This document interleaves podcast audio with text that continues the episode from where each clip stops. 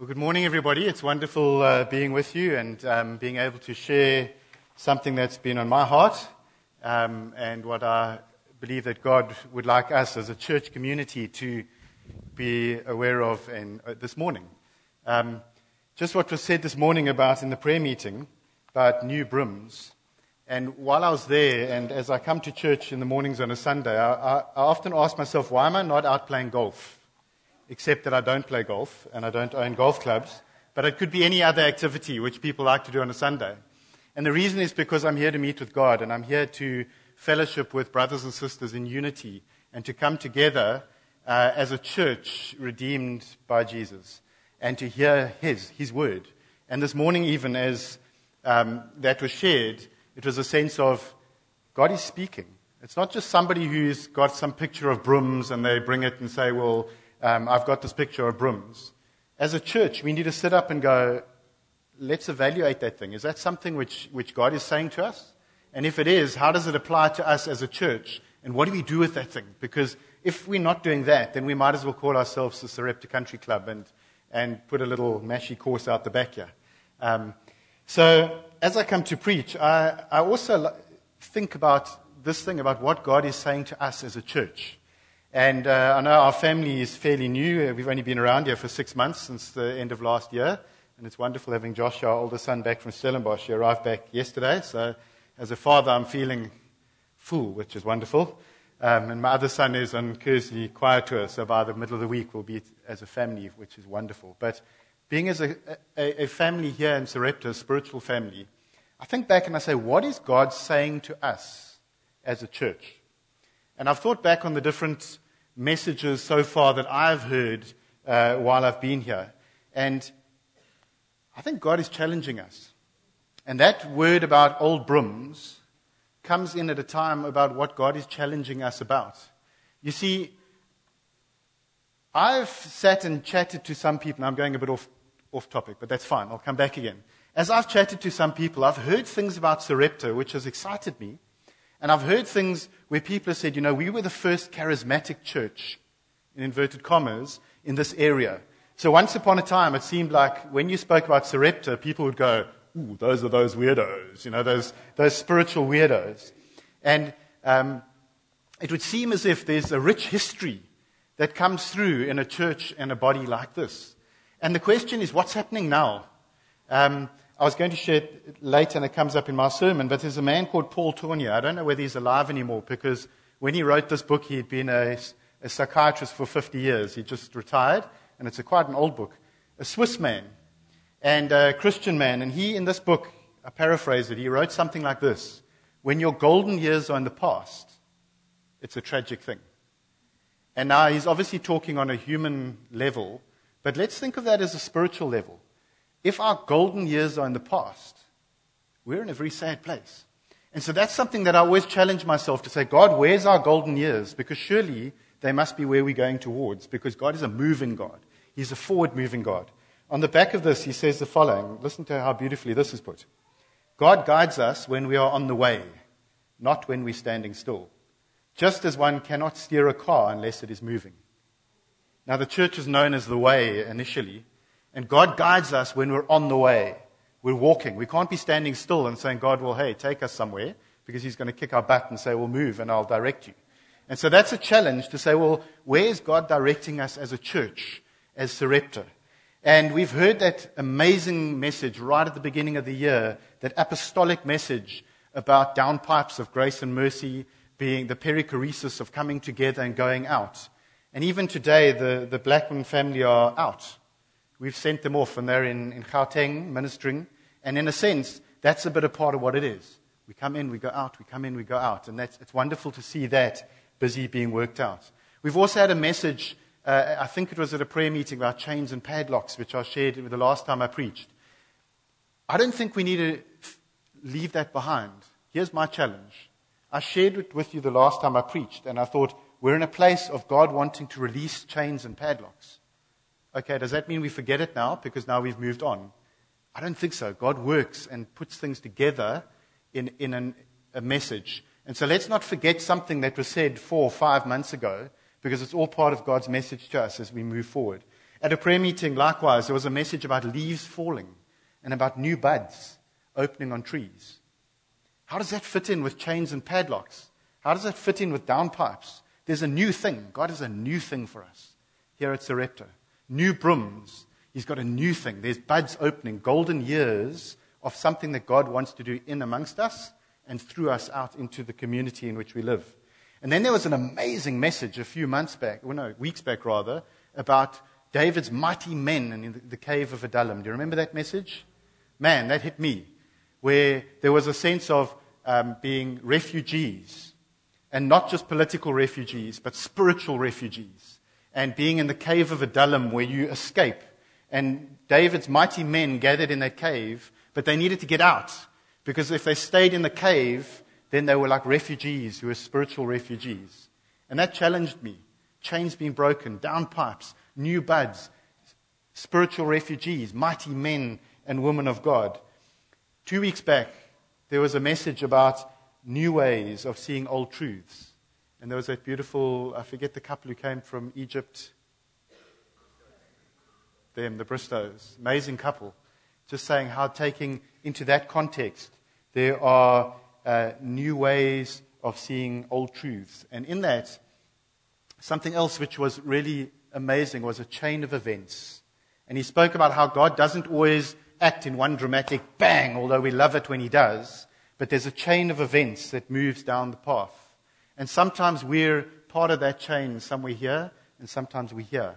And sometimes it's a chain of events in a person's life where they are moving on a spiritual journey. And then Amy last week kind of picked up on that as well in her own personal life, where she spoke about her journey. And it wasn't a chain of events leading to salvation, but rather a chain of events and a pathway leading to godliness and leading to greater intimacy with God. And so today I want to talk about a chain of events, in a sense, and I want to illustrate it um, by somebody who, in a way, is kind of like a bit of a, a hero for me in the Bible. We all have heroes, right? My big hero when I was a boy was Bruce Fordyce. Um, I once beat him in a marathon, by the way. I love to tell the story. It was the Cape Town Marathon, and he was obviously just going for a jog, and I was going full out. But he, he pulled off to go in, uh, to the toilet, and uh, just before Simonstown, and there were two Ks to go, and I saw him, and I was aching like mad, and I ran, and I think I beat him by about 30 seconds. So he was my hero. And the reason I tell the story is because he's my hero, and I love to the fact that I actually once beat him, even though he wasn't racing, and I was. But nonetheless. So, God is calling us to greater intimacy as a church and to a greater knowledge of Him. And the result of that has to be action. Hear that? Greater knowledge and greater intimacy with God has to result in greater action. If it doesn't, then these wonderful times of, of soaking worship or other things just becomes a self satisfying, feel good uh, it's all about me. Rubbish. It's not. It's all about God. Because God is God and God is amazing and God is awesome. And if we come into His presence in these times and our eyes are opened to this amazing God, and through that we realize who we are, and through that we get greater intimacy with Him, what is the end result?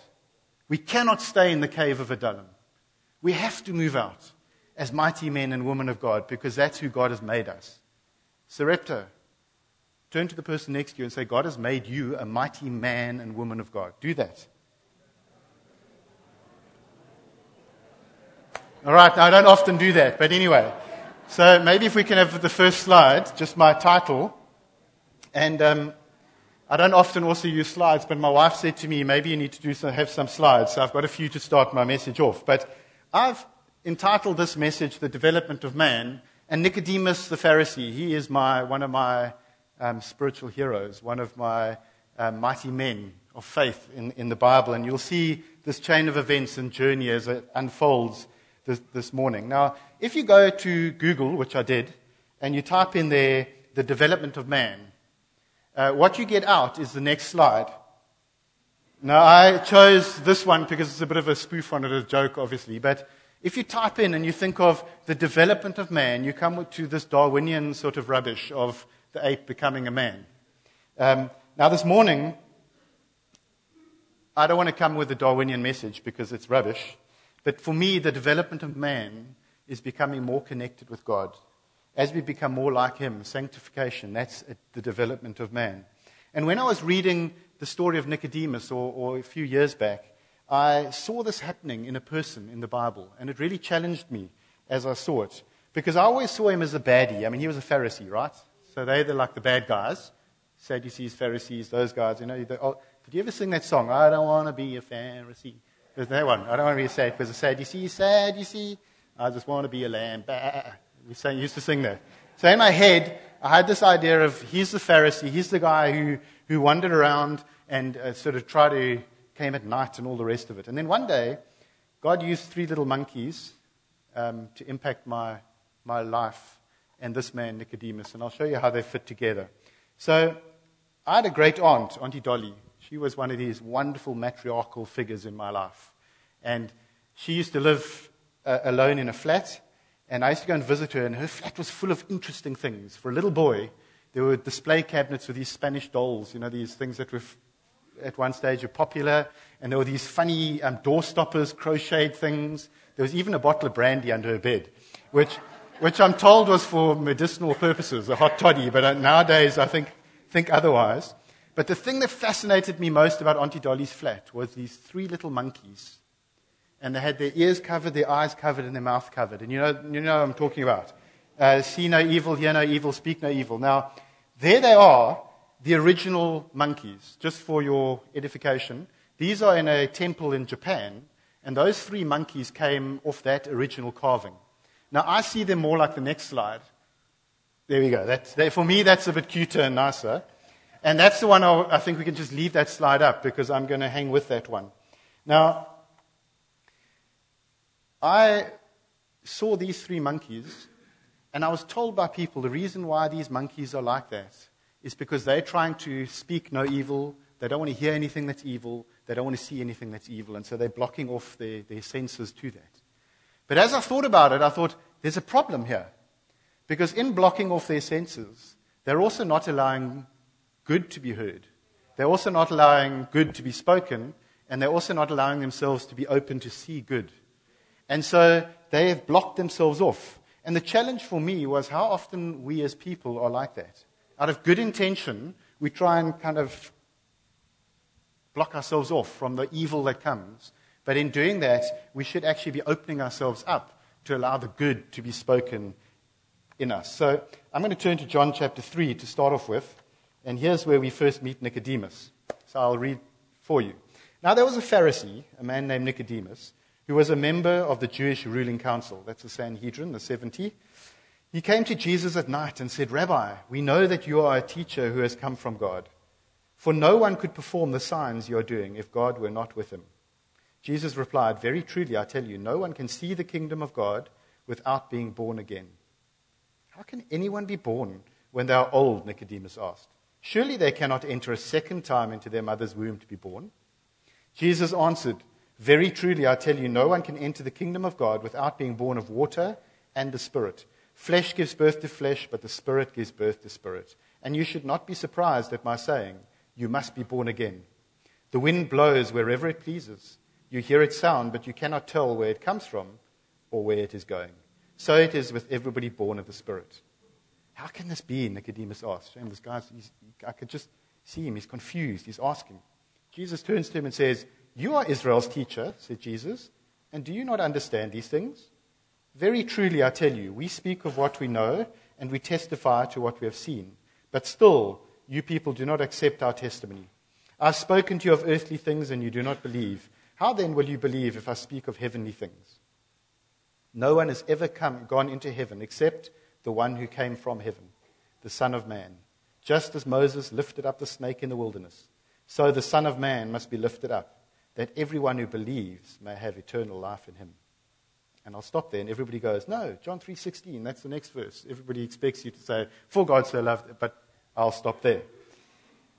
Now, our challenge is, when we come to the scriptures, is to put ourselves in the place of people like Nicodemus. As a person, who was he, and how did he understand the words that Jesus spoke to him?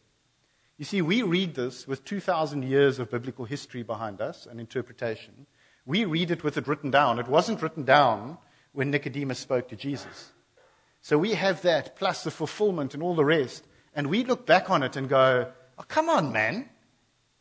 You doff for something and you call yourself a Pharisee. You're like a spiritual leader. But Nicodemus wasn't in that place. And so our challenge is to say, what would it have been like for that person at that time? And what did the message mean for that person who was listening to it? And so the question I have with Nicodemus, and when I look at him, is what sort of mind space was this man in? What environment did he live in? Uh, how would he have seen and heard that message? And at the time, the place was in great political turmoil. I say at the time, gosh. Um, 2,000 years back, and I'm thinking now it's Syria and, and that area. Has it ever not been? But, but Nicodemus came out of a time where that area had had years of political turmoil. There were the Babylonians who came in and, and took the Jewish people. Then there was Persia, and a few months back I preached about the book of Ruth, and that was set in Persia with the, the people who had remained and had not gone back with Ezra and Nehemiah and the others. Then Alexander the Great pitched up, and he took over the whole area, and he tried to Hellenize things, and he tried to do away with culture and make it very Greek. And then Alexander the Great died, and he didn't have sons, so he had a problem. So he gave his, his territory to generals, um, the Ptolemies and the Seleucids, and Ptolemy was more, um, uh, he didn't re- he wasn't so harsh as the Seleucids, but then the Seleucids who were in Syria wanted access to the coast, and so they, there was more um, war there. And when they came in, they tried to stamp out all of Judaism. So this was all which preceded this is between the Testaments. If you look at the Old and the New Testament, this is what's happening in that time. And so they try to stamp out Judaism in the area. And they, there was uh, one of the, the Seleucids was Antiochus IV, and he um, brought himself as a like, like the um, God himself. And he tried to um, get a sacrifice of a pig on the Jewish temple. And then there was an uprising, and Mattathias, the priest, said, No, we can't do this. And somebody else said, no, he'd do it. So that guy, Mattathias, killed that, that person and the official. And then you have Maccabeus, the hammer. Um, and there was this uprising of the Maccabees. And they um, got control again. And then in about 164 BC, the temple was cleansed. And so we have the, the Festival of Lights, or Hanukkah, which commemorates that time. And so coming out of this, you've got this, this um, great turmoil and uncertainty. And there were two groups that emerged, religious type groups. You have the Sadducees and the Pharisees. Now, the Sadducees, in, in, in effect, um, were not really spiritual, they were more a political group. And they had control of the Sanhedrin and the, and the temple, and they were the priests. But they politically aligned themselves with whoever was in power. So they were opportunists. And it's quite interesting when you read about them. People reckon they come from the line of Zadok, David's priest, but they, had, they didn't believe in life after death. They didn't believe in the supernatural. Um, so, in fact, it was a bit like, well, let's party now because when you die, well, hey, that's the end of it anyway. Um, and these were the guys who were very powerful, and they ran the Sanhedrin or the Council of 70 at the time. So, they were anti supernaturalists, and Jesus obviously clashed with them. And you can imagine Jesus entering into their world and saying, I'm the truth and the life. And they're going, What? So they were very anti him, and they disappeared.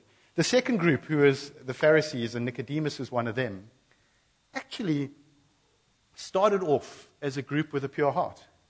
And so, about 135 BC, in all of this turmoil, there were a group of people, Jewish people, who said, We're longing for the kingdom to come. We're looking for the Messiah. And so, we're going to prepare ourselves for that.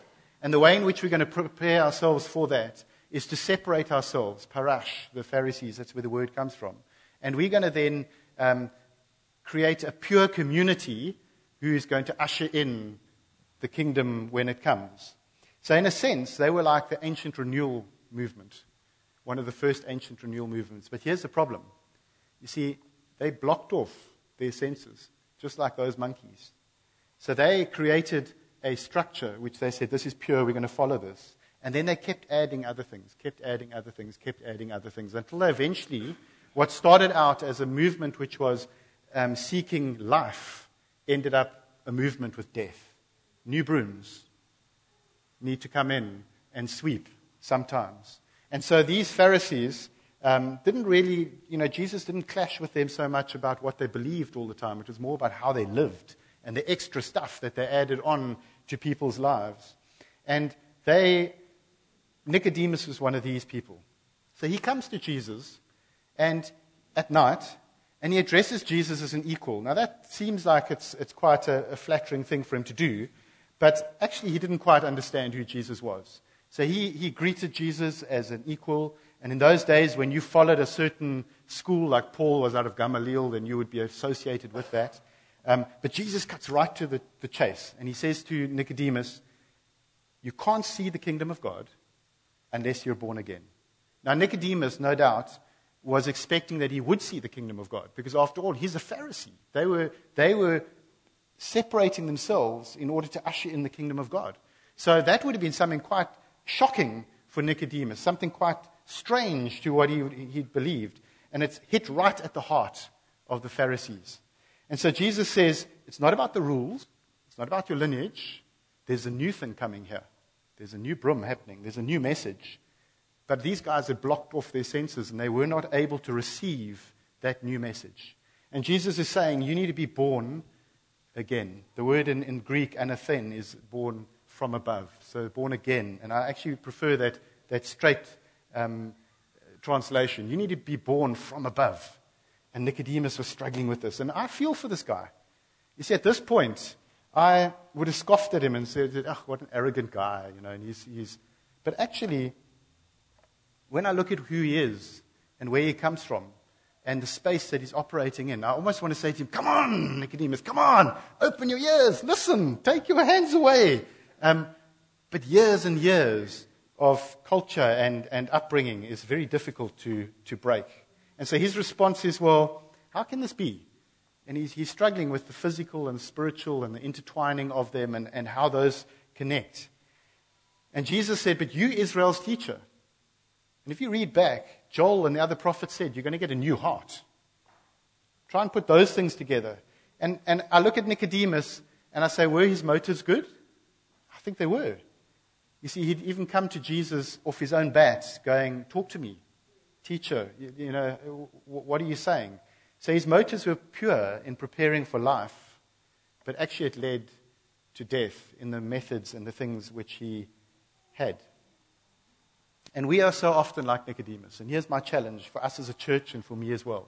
How often aren't we a renewal movement who gets caught in the moment and God moves in that sort of way? Or you say, let's do it like this. And we see God going. And then forever we box it I was once part of a church where they had wonderful manuals, three of them, for church leadership.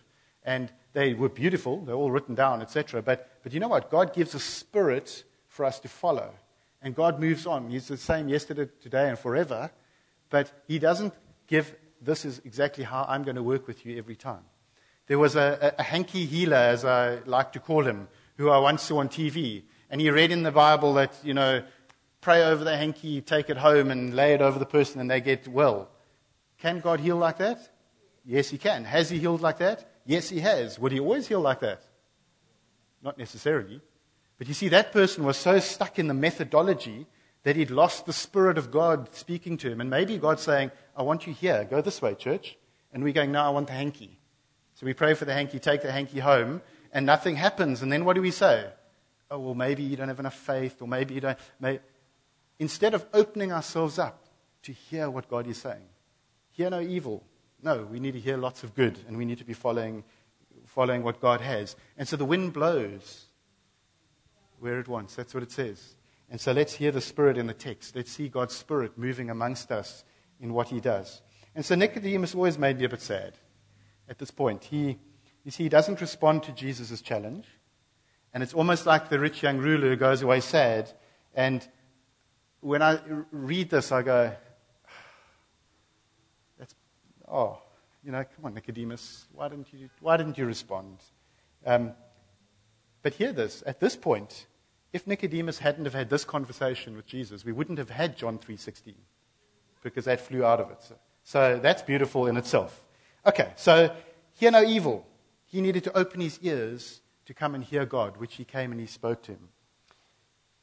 One day, I read this scripture, John 7, and I'll read it to you, starting at verse 45. Now, we had the, the Pharisees and the guys, they were trying to um, trap Jesus, and they asked people to bring him to, to them. And in verse 45, it says, Finally, the temple guards went back to the chief priests and the Pharisees, who asked them, Why didn't you bring him in? Because they wanted him to be brought to them. This is their response. No one ever spoke the way this man does, the guards replied. Now I can imagine they'd be sent on a mission and they'd say, Bring this guy to us. And they like listen to him and go, Surely not. not that guy. and then they go back to them and say, Well, where is he? Well, nobody ever spoke like him, but are you sure you got the right guy? I kind of can almost imagine that. And then they say, You mean he has deceived you also? The Pharisees retorted. Have any of the rulers or of the Pharisees believed in him? Like rhetoric? No. But this mob that knows nothing of the law, there's a curse on them. Then it says this listen here, in verse 50 of John 7. Nicodemus, who'd gone to Jesus earlier and who was one of their own number, asked, Does our law condemn a man without first hearing him to find out what he has been doing? And then they replied, Are you from Galilee too? Look into it, and you'll find that a prophet does not come out of Galilee. So, enter Nicodemus a second time, and I see all's not lost. You see, he speaks out here. Old Speak No Evil has removed his hands and he's spoken out. It's tentative. He doesn't stand up and say, hey, guys, I went and spoke to Jesus and he said this and I've been thinking this and da da da. No, it wasn't that. It was a tentative comment. Guys, have we heard what he says? Are we applying the same rules to everybody? Have we actually listened to it? And so he opens his mouth. A chain of events. Now, the messages which have been preached in the last few months is also like this. Sometimes it's a chain of events. So, where are we in that chain of events? Sometimes we feel condemned because we're not up here preaching or leading worship or doing, but where's God with you and where are you with God? Because if you're moving forward with God, like I read, God can steer us. And I see this with Nicodemus, and that's what I love about this little passage. Nicodemus, he's going, just, okay, let me. Uh, and it says to me that this man has been thinking. He's not just opened his ears to Jesus and gone away. Uh, he's obviously been thinking, maybe having discussions with people somewhere along the line. And then when he needs to, he opens his mouth and he says, uh, Okay, here we go. So, this monkey, as it were, I see is opening up. This, this monkey is developing, which is just so exciting when I see that. But Jesus said to him, You won't see the kingdom of heaven unless you get a new heart. You need to be born again. So it's no good wandering around trying other things or trying, unless you're born again or born from above, you will not see the kingdom of heaven. And so that message goes out to us today. If you have not responded to God in faith and repentance, saying, I've opened my ears and I've heard your word, I'm now speaking to you, but you say, I need to be born again and put my trust. If we're not in that place, then the kingdom of heaven is not in your ambit. And so Jesus says to, to Nicodemus, You must be born again. You need to get a, a new heart. So, how do you know if somebody's got a new heart? How do you know if we've been born again? Well, you can see it. You see it in the fruit. You see it in the actions. You see it in a life transformed. You see it in, in um, habits which are broken. You see it in love that flows through somebody from God. You see that they've been born again. And that's how you can see it. And so I was preparing an Easter message once, and um, when, when I got to a passage, I got really excited. It was John chapter 19. Let me read this to you. Verse 38 to 40 says the following Later, Joseph of Arimathea asked Pilate for the body of Jesus. Now, Joseph was a disciple of Jesus, but secretly because he feared the Jewish leaders. With Pilate's permission, he came and took the body away. He was accompanied by Nicodemus. Oh, when I saw that, I thought, yeah. He was accompanied by Nicodemus, the man who earlier had visited Jesus at night. Nicodemus brought a mixture of myrrh and aloes, about 75 pounds, taking Jesus' body and then they take him down, etc., etc. So when I read that one, it suddenly dawned on me and I thought, wow, what's happened here? You see, here's a man who came secretly asking, who tentatively spoke, who is now coming publicly um, to do something which people would have looked at going, whoa, be careful here. Don't don't play with this thing because this is, you, you're going to be on the wrong side of the Sanhedrin. You're going to be on the wrong side of the Jewish rulers. Because usually an executed prisoner would have either been left there to, for the animals to eat them, or they would have been thrown in a pauper's grave, or uh, a close relative could go and request the body, or they'd be, if they were crucified, they might have been left up there as a sign. So people walking past, they, you know, they could be seen as a sign. But Jesus was crucified on the day of preparation, and the next day was the Sabbath and the, on the Passover, and so he's crucified as a curse, and so the curse needed to be removed. And so here comes Joseph of Arimathea with Nicodemus to remove Jesus and asking permission. You see what he brought with him? He brought with him aloes and myrrh, but he brought with him 75 pounds. Now, in our real language, that's 34 kilos. That's a lot of stuff. You know, when, when Josh was coming home, I went to buy some biltong at the bluff for a holiday because that's like a special treat. And I thought, yo, I'll buy a kilo of biltong. And I went out to this bag feeling like quite chuffed. It's a lot of biltong, you know. But that's one kilo. We buy dog food for our dogs, and once a month we buy these big, like 20 kilo bags, and it kind of lasts for the month. And you carry it out from the car feeling like Superman. That's 20 kilos. He's bringing in 34 kilograms of stuff. That's, that's quite a bit. And, and as I read commentators and as I look back, the suggestion is that the, the amount of stuff that you brought to embalm the body was laid out. And this was enough to bury a king. This was the, what was commonly required for a royal burial, is what Nicodemus brought on the, t- on the day when he came to, to fetch his king. And that challenged me. That excited me when I saw it. I thought, here's a man blocked up out of good intent because he wanted to remain pure, not infected by outside influences. But the outside influences is what he needed to have. He needed Jesus to be speaking to him. He needed to open his ears, speak out, open his eyes so he could see. And he saw the kingdom clearly. For a man who could bring enough spices to bury a king, just think about it. He had to become a public follower. The Sanhedrin had crucified Jesus. And Nicodemus, who was part of that, had to step out from that group and publicly do otherwise. He had to give up his title and position. Do you think they would have said to him, Oh, Nicodemus, come back again tomorrow? You've just buried the person we've crucified. You've take, gone and buried him like a royal burial. So next week, hey, but come back to us. We, we, we're back to business. No, of course not. He would have had to have left that. His title, his position is gone. Financially, I wonder what it would have meant to him in, in the income that he would have got through that. Just even bringing that gift to, to bury the king. So we have here a monkey who has become a man. This, to me, is the development of man.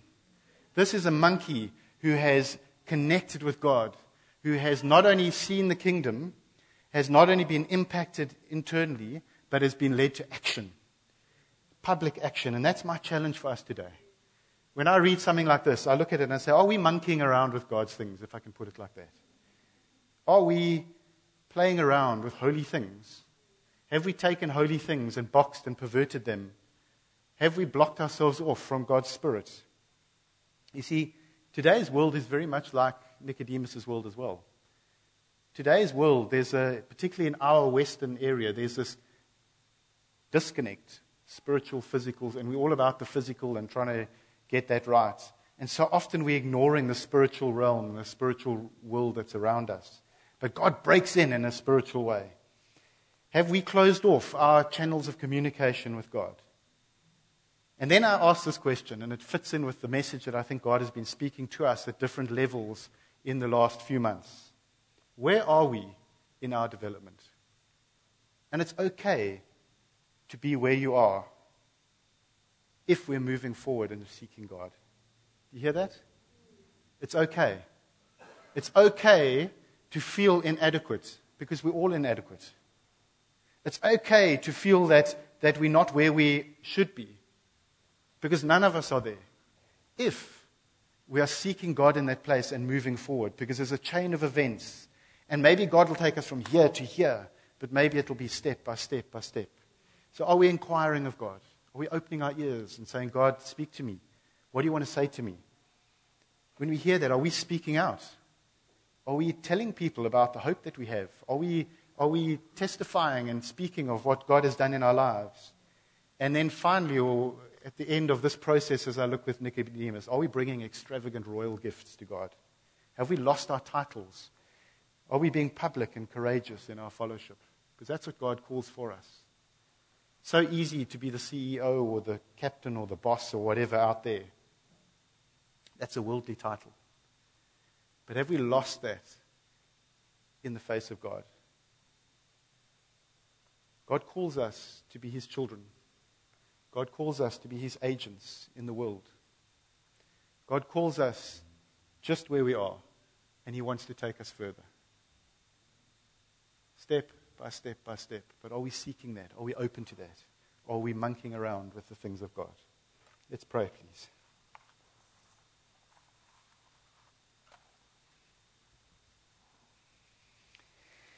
Heavenly Father, we stand in your presence in awe. Creator of the universe, the God who spoke into being everything that we see around us. Wow. You're amazing. You're so big we just can't comprehend. Too big for our minds, which you created, to try and wrap around. And that's okay because we're not supposed to. We thank you that we can feel your presence because you have broken into our world. You came and sought us out. You died as we sang about, but you rose again as we celebrated this, this morning. And you call us to you to be part of your kingdom. God, help us not to monkey around with your things. Help us to not block ourselves off from your influences, even if it's in, a, in an attempt to stay pure, but to open our hearts, to open our eyes and our ears and, uh, our, our mouth to speak of your goodness, to hear of your goodness, and to see your kingdom. Father God, we as a church want to hear you speak to us. And when we hear you speak to us, give us the courage to, to listen and to obey. Thank you, God, that this church, your body called Sarepta, is called by you to this area. Thank you that we were not founded way back when just by chance. And we thank you that you've not forgotten about us, but you speak to us week in and week out. God, help us to listen. Help us to follow. Help us to be brave because we love you. Help us to fall in love with you more and more that we can't but want to do what you call us to do. And so, Father, I pray for each person here, pray for every one of us that you will reveal your love and your guidance to us, that you help us to open our hearts to you. Father God, I pray that where people are in their spiritual journey, that we will step forward one step at a time. And Father, I pray if there are people here this morning who have not yet come to know you personally as their Savior, who have not come and, and repented before you, that this morning you will stir their hearts and you will draw them to you by your Spirit. Thank you, God, that you're alive and well. And thank you that we're on your team and we're part of your family and we can live day by day with you. We love you so much. Amen. Just to end off with, if maybe you are here this morning and you have never met God personally face to face, you've never repented and believed in Him in faith, if that's you, please don't go home this afternoon or this morning without speaking to one of us, whether it's myself or somebody else. Just go up to them and say, I'd like to speak about that because God wants to meet you this